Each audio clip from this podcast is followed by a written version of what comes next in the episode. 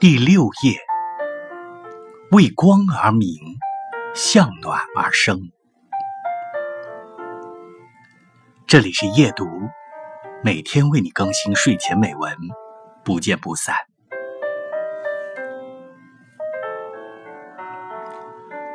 蜉蝣一定是知道的，他三年的孕育，只为三个小时的怒放。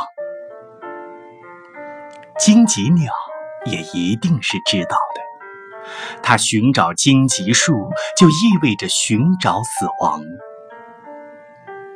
蝉也一定是知道的，它经过一个季节的鸣叫之后，钻入地下面，对的又是几年的暗无天日。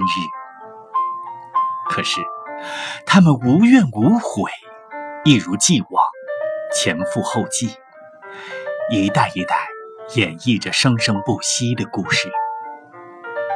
我在想，我愿意做这些让人敬重的生灵吗？我不敢说，但是我知道有人愿意。于是才有了人类长河中不断上演的伟大震撼。不断上演的惊心动魄，还有那些可歌可泣的人生故事，以及生命的奇迹。